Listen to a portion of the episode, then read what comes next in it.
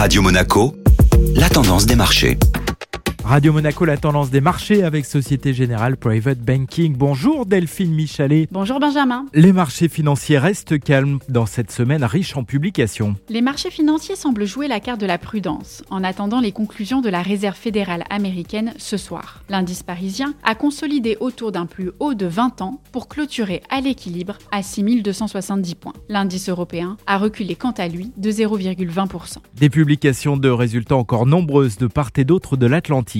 Oui, les publications animent les marchés depuis plusieurs séances maintenant. Schneider Electric a relevé ses objectifs financiers pour cette année après avoir vu son chiffre d'affaires croître de plus de 13% au premier trimestre. L'action a clôturé en légère hausse après avoir atteint un record à 140,62 euros. Dans le même secteur, le titre Legrand a également signé un pic historique en séance à 84,62 euros. A l'inverse, le titre Michelin a reculé de 1,6%. Le groupe a pourtant confirmé ses objectifs pour 2021 après avoir un rebond de ses ventes pour ce premier trimestre.